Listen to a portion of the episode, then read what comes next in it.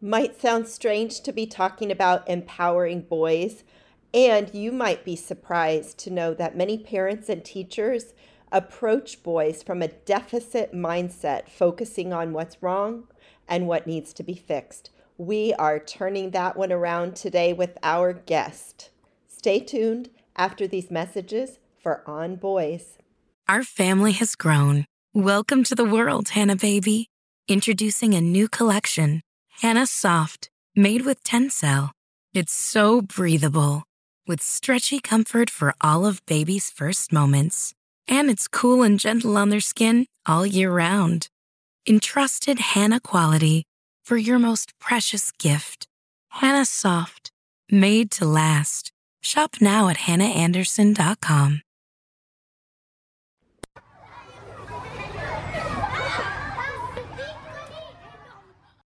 This is On Boys Parenting Podcast. We are your hosts, Jennifer L.W. Fink and Janet Allison.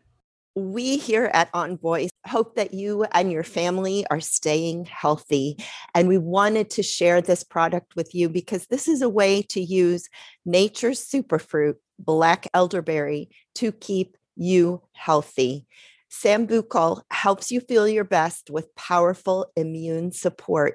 Supporting your immune system is one of the best things you can do for continued good health. I feel like I'm doing my body good every day by taking Sambucol. Yep, I use it. I love the gummies. I love the syrup. They have chewable tablets, they have drink powder. It's easy to incorporate into your wellness routine. We feel very confident recommending this product to you, Sam Sambucol. Give it a try. Keep your family healthy. Build that immune capacity. We want you to stay healthy. Sam Sambucol. Go to sambucolusa.com. That's S A M B U C O L usa.com and use boys 15 to get 15% off your first order. That's sambucol. Stay healthy dear listeners. Not only do jen and i want you to stay physically healthy we want to support our boys emotional and mental health too. You may have heard our podcast with jake and jonathan of next gen men we have teamed with them to bring you the Next Gen Men course. I've taken it, Jen's taken it, and we want you to know about it so you can take it too. I learned some new things. I bet you will too. Here's more about Next Gen Men.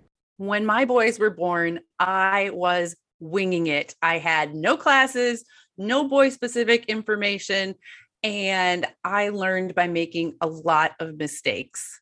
I wish, Janet, I wish that the Raising Next Gen Men course had been available when my kids were little. Yes. So if you are raising littles, if you are raising tweens, if you are raising teens, the next Gen Men course is going to be informative, inspirational. Inside this course, you will meet some people that you've likely heard on our podcast before Dr. Michael Reichert, Adam Cox, Michael Thompson, all of these advocates and change makers are highlighted in this course. So you are going to have new information, new inspiration for raising those boys into great men. You can find the course at nextgenmen.ca slash shop and use the ONBOYS coupon code for a discount.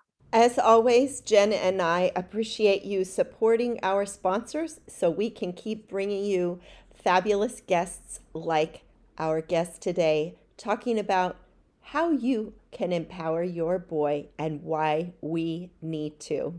We're going to talk about empowering boys today. To some people, that sounds strange. Why on earth do boys need to be empowered when the world is still predominantly run by men. But if you are listening to this podcast, you know, you already know that reality is more complex.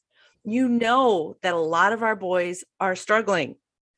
You know that many parents and teachers and others, coaches, people in the community, in our churches, approach boys from what I call a deficit mindset focusing mm. on what is wrong with them and what we need to fix.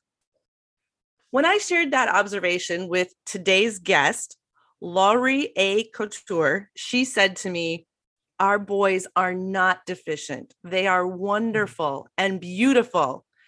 And I knew right then that we needed to have her on the podcast. Welcome, Laurie.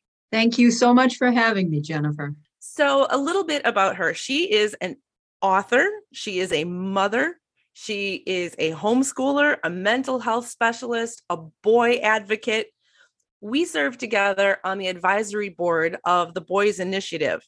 And during our last meeting, she happened to mention that she is finishing up her second book, which is entitled Nurturing and Empowering Our Sons. When did you first personally recognize this need to empower our boys, our sons? I actually was aware of it back in high school when I saw just how unjustly boys were treated compared to us girls. Professionally or getting towards professionally, it was actually the topic of sexual abuse that first alerted me to the dangerous double standards in our society's institutions about uh, male victims and female perpetrators. When I first got into college really and i started doing volunteer work and then slowly started getting into the professional work but when i started doing that early volunteer work and i started to get into the human services literature and the classes like psychology sociology human development every single thing that you would hear about gender was boys and men are pathology Janet is nodding her head. I wish you all could there see was this. this. Exactly. There is this absolute um, dichotomy of male equals oppressor or female equals victim or oppressed. Mm-hmm. And when I started doing the volunteer work in these agencies that worked with sexual assault and domestic violence, I kept thinking that it was merely a lack of education that was causing this ignorance to the fact that there are just as many male victims of sexual assault and domestic violence and just as many female perpetrators. That was clear when talking to everyday people. That was clear when growing up and, and talking to my friends. I assumed at the time in my naivety and my, you know, being 20, 21 years old, that it was just a lack of education. But when I actually entered the professional fields, I first started out in social work. I start I started out working to license foster parents. I worked in the foster care system, and then I got into working. Uh, I also worked in early childhood education. Then I entered the field and started working as a licensed mental health counselor and became a trauma specialist for children. And at that point, I was very well aware in working in these deeply feminist systems educated in these deeply feminist systems, that it was not, in fact, ignorance or lack of education that was causing this dichotomy of male equals oppressor, female equals victim or oppressed. It was willful. It was willful propaganda. And that is when I realized we're in trouble because this propaganda is being pushed for a political purpose. And the more years that I was in the field, the more that became clearer and clearer to me. And I worked in other fields as well, wore different hats with children. I did a lot of uh, outreach in schools. I also did a juvenile justice contract, and it does not matter which institution in our society you look in, there is that same mindset that males are the oppressors females are the victims. And so, therefore, if there is an existence of male victims and female perpetrators, well, it's only a small amount. That is factually and empirically false. The empirical research that I have spent almost 30 years delving into and exploring and writing about shows unequivocally that boys, especially, but boys and young men, are equal equally at risk for sexual and domestic violence. And in fact, when it comes to teen dating violence, boys are actually the primary victims. When it comes to domestic violence in the home, females Mothers are the uh, primary perpetrators of child abuse, fatal child abuse, and domestic violence against their husbands or boyfriends. Um, I want to go back to what you said about willful propaganda, but I also want to like hold that up with maybe a code of silence. Yes. We could say that there, you know, we don't talk about mothers who perpetrate emotional abuse, who physically abuse their their sons. We Or sexually. or sexually abuse their boys. So who just to clarify, where's the willful propaganda coming from? I just need to get clear on that. Well, that's a that's a subject for a whole nother podcast. That starts getting get really deep, and it goes back to the 1800s. And so, in the 1990s, I believe it was with the advent of the book "Abused Boys" by Mic Hunter, 1990. Mic Hunter put out these. Uh, he ended up putting out three books about sexually abused boys and men. And what ended up happening was there was a small period of time where there was awareness building in the culture in the 90s that, oh my gosh, violence, sexual and domestic violence is not a gender issue. It's a it's a human crime. Mm-hmm. Now, Murray Straus at the Family Research Lab, you know, here in New Hampshire, had exposed this way back in 1985 with their studies, their, their studies of family violence. So finally in the 90s, there was this new awareness that, okay, so sexual and domestic violence is not a gender crime, it's a human crime. let's pull this way back in because I give birth to a son. Yes. I was not born in the 1800s. I wasn't even alive in the early uh, 1900s. Odds are, if I'm giving birth to a son now, I might not have even been alive in the 1900s period. I know none of this. I have a little boy. Okay, I'm raising my son. I personally was not aware of um, some of the challenges that boys faced until mine got old enough to like they hit about school age mm-hmm. what can mm-hmm.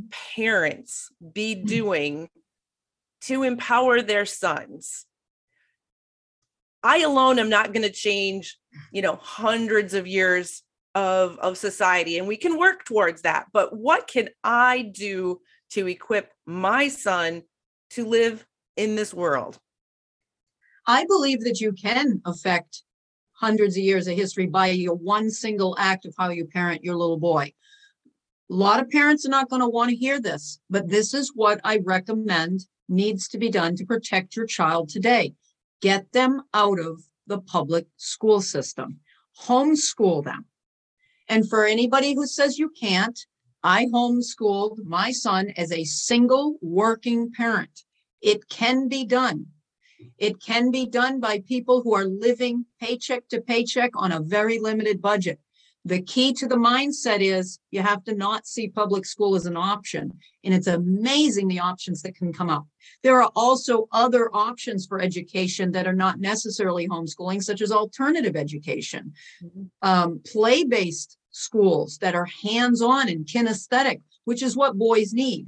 There are schools where you spend most of the day out in nature. forest are m- schools Exactly. There are wonderful, wonderful lists, and I get I I dedicate chapters of this in my in my upcoming book on how parents can get their children, their sons, out of these toxic anti-male boys are have a pathology mindset schools.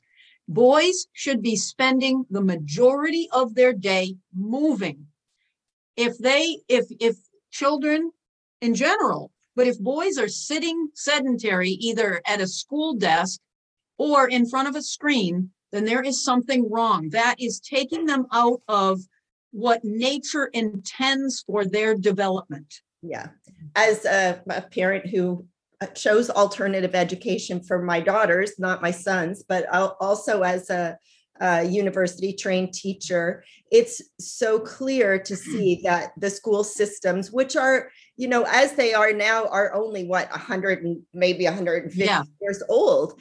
Yes. And they were, they are designed to accommodate girls. They're very Yes. female friendly, female centric.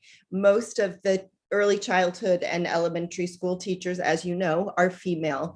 It is the I'd say maybe a, a, empowered female who is interested in understanding boys. That's how I came into this work. Was I had all these boys in my class and I did not understand what was going on. So I got educated really quickly, which was not easy to do in the mid 90s because we weren't talking about boys at that time. That's right. That's right. And, and so for parents, and I, I talk about this all the time, is you need to understand whether your teacher is boy friendly and whether the school is boy friendly. But in that place of looking at, we've only had this kind of system for 150 years, Mhm. looking back at how did boys learn? They were apprentices. They were out moving their bodies, just as you're saying, you know, they were taking care of animals and growing crops and learning by watching older people do the work. And so I, I- just encourage parents to think about, think out, outside of here and now and, and that bigger scope, which is what you're talking about. Yes, everything I focus on in my work and in, in helping parents to understand the uh, development of children, and in this case, boys, is what is nature's intent? Let's bring it back to our Paleolithic ancestors. How did they parent and educate? Well, they parented for attachment, for the human attachment cycle, which is something that most parents are not aware of in agricultural and in industrialized cultures. We are not aware that they, that children did not go to school. They learned through play. That is the vehicle by which the child's development works. That is the vehicle by which the child's brain actually And they learn Populates in- also by being in close proximity to adults in their That's right. community. They By- learn by by, by watching what what- their parents did, why what the other adults did, uh, grandparents. That's that's absolutely right. Um, they want to be part of the adult world. Uh, You know, of course, we're not talking about child labor. We're talking about child play. In Paleolithic hunter-gatherer cultures, children got to watch what the adults were doing. They got to try it out. If they didn't like it, okay, they, there was no qualms with them going back and returning to the group of kids. Kids spent most of their days um, in multi-age uh, groups of children and they played they rode in canoes they climbed trees they played games they were rough and tumble from morning till night and i'm telling you when uh, my son uh, when uh, we used to attend a lot of the uh, larger homeschooling and unschooling conferences uh, we spoke at a few of them my son and i my son actually ran some workshops and i'm telling you the teenage boys didn't matter that all the way up to you know age 19 20 from the littlest boys to the older, those kids especially, but the boys never stopped running around in the halls of the hotel, which they were allowed to in these cases, and outdoors. And it was from morning till night, those kids never stopped playing. And it didn't matter the age, whether they were toddlers, teens, or coming into young adulthood, they never stopped running and playing the and the interesting thing is when they did want to focus on say a game that required some sitting down and kind of focusing they were able to do it without any problem Yes. because at a moment's notice they could leave that situation Mhm. and unfortunately our schools are set up di- diametrically opposed to child development i don't believe that they are that they are set up for girls either. However, many girls, I was not included among that because I was a very hyperactive girl, but most girls can can get through the day. Boys cannot. So we make them They- wrong. We make them bad. We flip the equation so that they're sitting still for most of the day instead of moving. And then the acting out behavior is then punished with psychotropic drugs.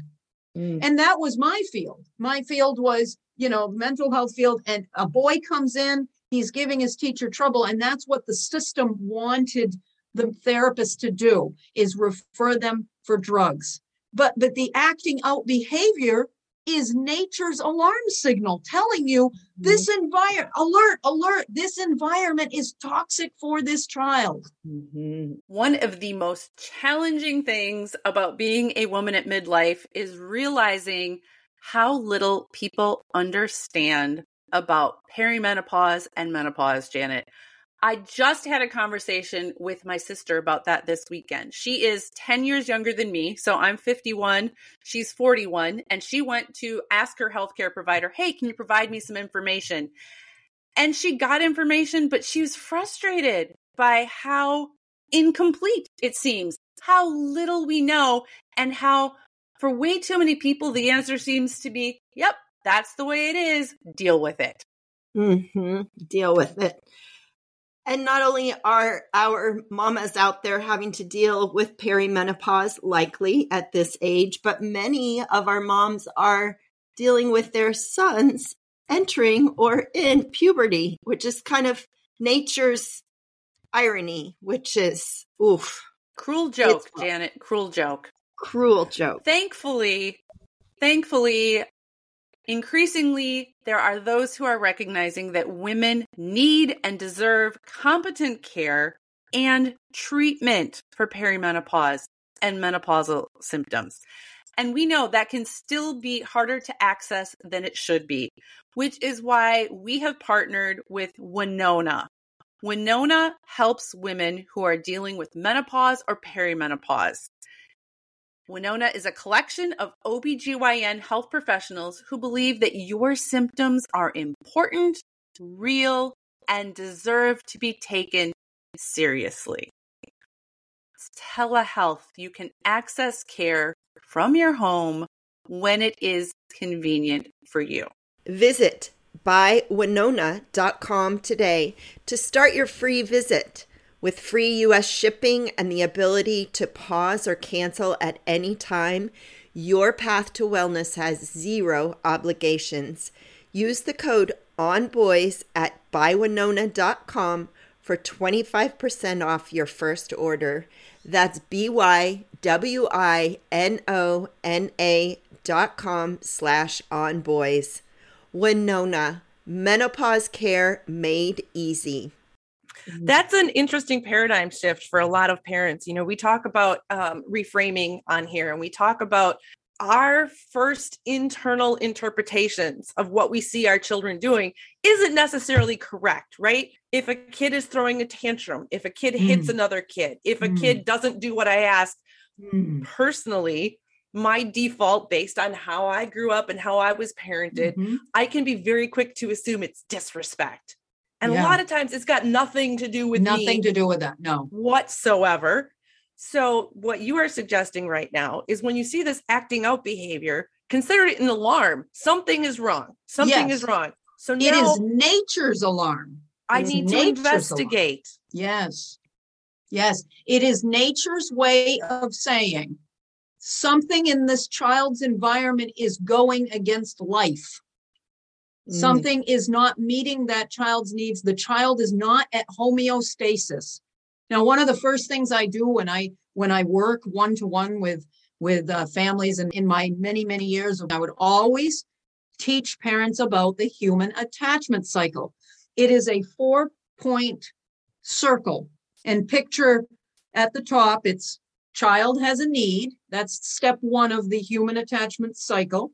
Step two is child expresses the need. So that could be through crying, mm-hmm. asking, telling, pointing, or acting out.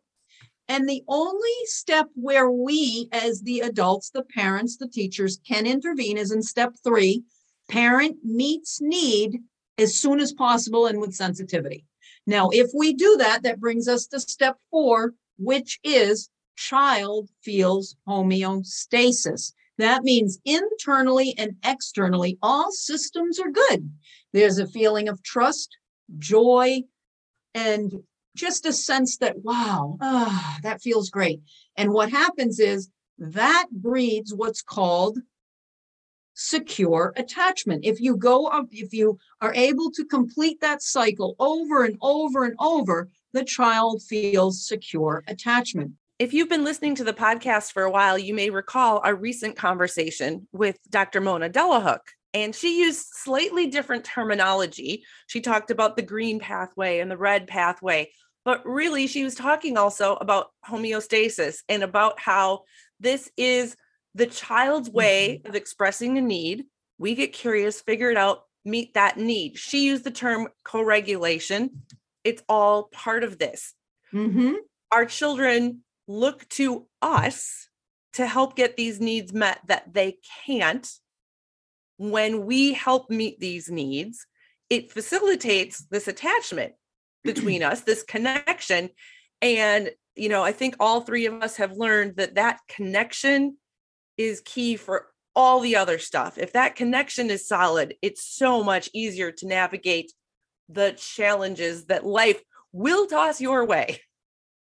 Yes, and unfortunately, in in agricultural and industrialized cultures, most children today do not have a secure attachment um, because the way our society is set up, it's not possible to have a secure attachment if you um, and are engaging in everyday life and the way that we were raised and you know what we have to go through. Now, the opposite of that is at step three. So, step one is child has a need. Step two, child expresses the need. At step three, if the parent delays or the the adult and caretaker delays or denied the need or responds insensitively, which of course is the story of school. No needs are met in school. Children all day long sit and learn how to endure pain, physical, mental, emotional. And so what happens is at step three, if there is that big X there that the need was not met, then step four now is child is distressed, which mm-hmm. means they're feeling they're feeling a dysregulation. So no longer homeostasis, stasis, they are dysregulated. They are feeling mistrust, lack of safety, anger, possibly even rage, anxiety. And that does not go away. What happens is when the next need comes along, then that cycle has been backed up from before. It's like a bunch of trains on a track, boxcars smashing into one another. And then what happens is you have what's called disrupted or insecure attachment, which I would say 90% of kids in our culture have. And you know that by the way they act. You can tell they are either super people pleasing or they are acting out aggressive or you know have all kinds of cognitive distortions um, they are pushing away from their parents. A lot of people think that the adolescent years that it is a quote natural thing to individuate away from your parents and push them away and go to the peer group. That is not natural at all. There is no society that could have sustained themselves that way. So that is actually a function of early attachment disruption. I want to be um, kind to our parents here and acknowledge that some of this is really, really challenging because, frankly, modern society yes. is not very friendly to what no. we need as adults. No. We are functioning in systems that we don't have the support we need. We uh, yes. don't necessarily get regular sleep, regular rest, emotional support, mm-hmm. all of those things. So be kind to yourself and realize yes. that y- you know you have to take care of your own self too. And no parent in the history of the planet ever has 100% met all of their children's needs in a timely fashion. You can be a great parent and not do this perfectly. And we've got to remember too that we went through this same um, disrupted attachment, and so did our parents and our grandparents and our great grandparents. So this is a cycle that it's up to us to try our best to break. We aren't going to be able to do it perfectly. You are absolutely right, Jennifer. And it isn't possible to meet every need. Children are very resilient as long as we are on that cycle, though, the majority of the time kids are super resilient. Paleolithic parents weren't able to meet every single need. But the key is it's not about blaming ourselves or feeling guilty. It is about understanding that we need to look at why our children are acting the way they are acting, why are boys struggling, and instead of feeling ashamed, which of course then puts the focus on us rather than where it needs to be on the children. We need Mhm. to turn that into proactive action and say, what can I do to help? Rather than staying stuck in this idea of, oh, I'm a terrible parent. Hmm. That doesn't help anyone Right. because it's not anyone's fault. It's not our, it's not our fault. It's not our parents' fault. It's not our great grandparents' fault all the way up. They, we all do the best we can. However, once our consciousness is aware, we are responsible for the knowledge we have to try to make changes to help our children. Because remember, if we're struggling, how do you think our children feel when they are completely helpless and they are completely at the mercy of these adults in their life, like say the teachers who are treating them this way? They're at their mercy. Yeah. I think one thing this can can do for parents, and I I mean my heart is feeling very tender towards all those parents listening out there that you know it is hard. We are in a hard spot. I think part of Mm. it can be looking at our kids and just recognizing this is what's going on. They are not intending to No. manipulate us or to be bad on purpose, which is kind of where we can mm-hmm. go when we're really tired and exhausted. And we think they're they're that they're acting this way on purpose and Yeah. kind of taking that off the table and going, oh, wait a minute. Huh. Take a deep breath, looking at it differently, what you're telling us. Just we too have that disrupted cycle. And it's like, you know, we can begin to stitch things together. We can do the tiny repairs and start small. Just And you know, that's the beauty of it, um, Janet, is that we can get right back on that human attachment cycle immediately. There is, it's never too late. So rather than beat ourselves up and say, oh gosh, I didn't do this or that, well, we can start today. That's the beauty of the human attachment cycle is we can get right back on it and start at any time we want with that child. And kids are so forgiving. Even a small change, you know, increasing the physical affection, looking them in the eye and spending that one to one time, really listening to them, going and doing a fun activity with them. Those simple changes can make such a difference and bring such a smile to the, the- to their and face. And really listening to them can mean listening to them telling you all about what they're doing in Roblox or Yeah. Minecraft. It can mean listening to what they're fixing on their snowmobile. Don't ask why I'm using this as an example. Janet, you already know. what? Sam brought you're not home- interested in that? Come on. You guys, Sam brought home another machine yesterday. Sam is my 16 year old. He's my youngest. Yesterday, it's not even his day here. It's his day with his dad. He comes home and there is a uh, a mini four wheeler in the back of the minivan that he's driving. I'm like, well, why? Well, I got it for 150 bucks. Okay, but Love it. but why? Cherish, His- cherish that. I, exactly. I His mean- brother and friend, and they work on it and they fix these things. And, you know, I do what I can to change the status quo. But one of the things that I also do to empower my boys is give them as much space and support as I can to be who they are and to pursue their interests. And in this case, we've given up a third of the garage already. We're doing an expansion and we've got snowmobiles and four-wheelers and parts and this is this is what they do. And and Janet's heard me say this, other people that listen to the podcast have I value Sam's time in the garage a lot. I am not necessarily going to say you have to go do your homework first because what he's doing in the garage is super important to him and his development and especially when he was in elementary school. And you know there's no shop classes for 8-year-olds there should be but there's not. Uh this is how I could give him the space to do things that he didn't get to do in other parts of his life. Yes, and and as a mother, a, a mother who has had the tragedy of my son passing away, I'm telling you, those thousands of uh, of of hours of monologue that my son would give me about Dungeons and Dragons and Lego Bionicles and Pokemon, he wanted to show me and spend time involving me in the times I played Magic the Gathering when I really didn't want to. I cherish, I cherish a million times a day every time I said yes. So it's so important to say yes. The homework isn't important. And, in- and if, if, if you're homeschooling, you know, that working on the machine is the work. I mean, that Yes. is the, the work. Pokemon can Yeah. be your math for the Yes, day. It can um, be your reading for the day. I do want to say this on the record. Um, I do believe, and, and I know that this is, uh, this is a touchy subject.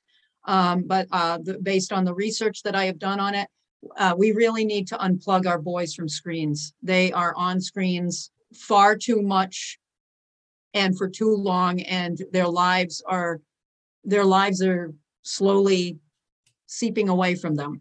Boys need to be physically active. They need to be out and doing things with their hands video games is not video games are not actual play they're not the type of play that nature intended for for child development It- it's a very different type of process that's happening in the mind Mhm. um so kids that say that their passion is video games that that's not a passion that's an addiction so it's very important that we that we try to find ways to get them involved in real life and put video games in their place so that I got to push back just a little bit. I, I imagine you will. Everyone pushes back, but you know, if you read the research, it's very scary on what is happening to them chemically, what is happening to their body, their skeleton, their muscles, their eyes, their uh, fine motor skills, and what is happening to them chemically in the brain. I do believe it can be a passion for some. I am not going to go in absolutes. And my reason Mm-hmm. is because I have a brother for whom it was a passion and he currently makes a living as a video game designer. Of course, yes. And, and, and there's always those people, but unfortunately, I think a lot of kids think that that's going to be them, Yeah, you know, agreed. and As a general rule of thumb, myself included, I would be better off spending more time outside being physical than inside on my computer or on my phone. yes. That's me. And I'm not even, you know, an eight or 10 year old boy. So And I know Exactly. that from the parents I talk to, this is an uphill battle. It absolutely is an uphill battle. Parents will say, "Oh, well, that that's where they are connected to their friends. They're mm-hmm. playing games mm-hmm. online together with their friends, and you know, we've got a pandemic, and we're not supposed to be gathering, and and all of those things seem set against this idea that boys Yeah. need movement they need to be outside and boys are resisting that and yet Yeah. it is what they need Yeah, This they're is where- resisting it because chemically they can't control themselves. They are they they they're at this point they they can't control that. And unfortunately, the the so-called social interaction they're getting on a screen is not the same type of facial nuances that you would get with body language when you're and this this is crucial for kids that are on the autism spectrum. They, you know, it's hard enough for them to pick up the social skills mm, uh, let alone if they are not in, in, in person with somebody. We miss so much by just being on screens. this is where we can help each other because, Yeah. as we've mentioned, our society doesn't make it easy for any of us to do the things that are really good for us. So, part of empowering our boys means empowering each other. It means supporting your fellow parents as Yeah. they are working on raising their boys and creating conditions where boys can flourish. It means creating spaces and welcoming a bit of noise and chaos and mhm. activity and Yes. mess. We can work together, empower each other, empower our boys, make this world better for all of us in the long run. Yeah. I mean, one of the things that I just love those years I miss so much is I was a taxi for all my son's friends. And we would, they would come here and they could come here when I was, when I was at work because I trusted these kids, these, these homeschooled kids. There was nothing not to trust. The worst thing they did one time was burn my spaghetti pot. And I remember saying, you know, it's wonderful to be a mom and you come home and the kids burn the, burn the pot. They're not smoking it, you know? And I remember just thinking, uh, you know, I let them jump on the couch. They had wild Nerf battles in the house. You know then my nephews would come over and my little niece and it was like i i loved having this house full of kids Mhm. and you have to be able to tolerate the noise and and just the boyness and and revel in in, in how wonderful it is My And kids burned my spaghetti pot too. how They- interestingly Right? In this ca- I'm like, how? What did you guys do? It took a while to get the story as it sometimes does, but in this Yes. case, somebody had put a soda in the freezer because they wanted it to get cold, but it froze. So Oh. they then put it in the spaghetti pot on the stove to try and thaw it out, which didn't wow exactly go as well as they anticipated. And this also explained the strange um stains on the ceiling in my kitchen. wow and that's you know and that's the beauty of the the ingenuity of boys and Yeah. And so if you allow your home to be boy friendly and don't worry about the couch you can get you know someday you can get a new couch i mean yes, it's I you know, you- agree. you know that to me do you really want a pristine sofa or s- pristine rug or do you want a place where you will have beautiful memories that your child and you will have for the rest of their lives and your lives When we when we finally um did get rid of the couch because the, the, the kids are older, moved, you know, like now they yeah they can understand. We um made a great big giant bonfire with it and they had fun with that too. oh that's great again very boy friendly. yeah so it sounds like you, you you make it so fun with even those types of steps yeah So part of the point here, dear listeners, is um, opening up your lens a little bit, relaxing a little bit, and that is a way that we can empower our boys. When what when we can embrace that ingenuity, even if it means you have to buy a new spaghetti pot. But My new one's better. to be there. The new one's better. The new one's better. They Yeah. did me a yeah favor. get a better couch so they don't feel what they often feel if they are in the school system that they are bad, that they are wrong, that that they are, bad. too much, they're too noisy, Yes. they're too active. We have to change that message and embrace that. And I will say, I know for some moms, that's really hard. It's hard on their nervous system. They talk about, you know, it's too noisy, it hurts my head.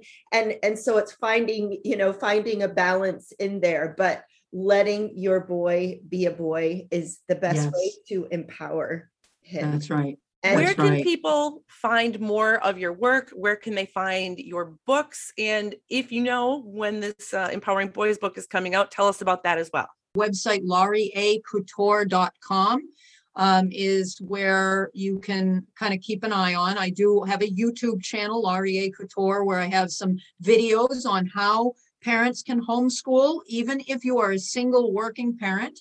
Um, I have a lot of free content on there. Um, my first book, Instead of Medicating and Punishing, is available on Amazon, or you can order it from me directly if you'd like a signed copy and nurturing and empowering our sons, which I actually have. Um, the cover has been designed. That's my son on the front. Um, Beautiful. We are hoping that this book will be out by late 2022.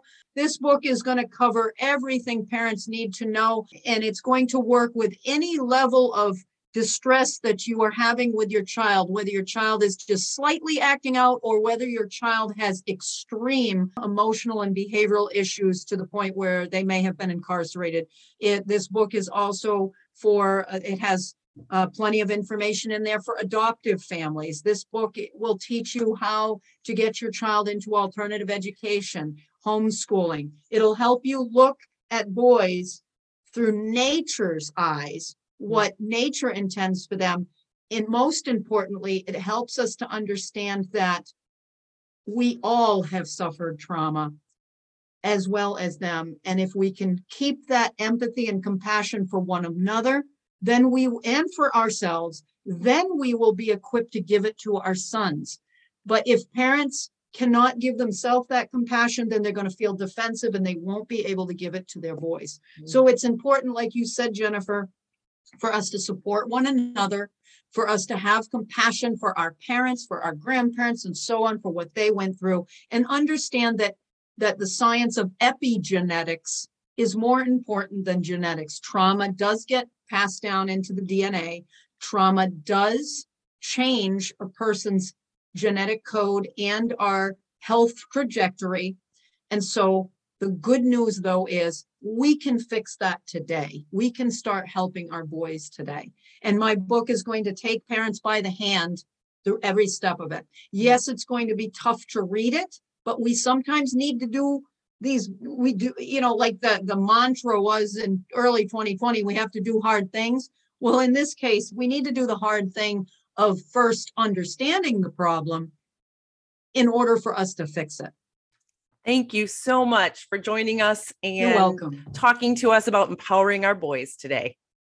you're very welcome. Thank you so much for having me Thank you so much for joining us. If you found this podcast valuable and interesting, please share it with a friend and do support our sponsors, sambucolusa.com. Use the code BOYS15 for 15% off your first order. Use the power of black elderberry to keep your family healthy this winter. And also, Next Gen Men, you can tell from what we've talked about today that we have a lot of work to do and a long way to go to empower our boys. Next Gen Men is already doing it. Check out the course. Go to nextgenmen.ca slash shop and you'll find it there. Use the ONBOYS code for 15% off. And as always, Jen and I thank you so much for being our listeners. Thank you so much for being the boy parents, boy teachers, and boy advocates that our boys need all of us to be. Thank you for listening to On Boys Parenting Podcast.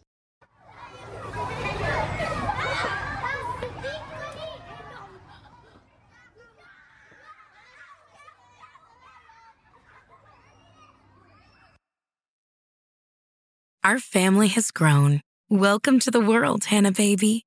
Introducing a new collection, Hanna Soft, made with Tencel. It's so breathable, with stretchy comfort for all of baby's first moments. And it's cool and gentle on their skin all year round. Entrusted Hanna quality for your most precious gift. Hanna Soft, made to last.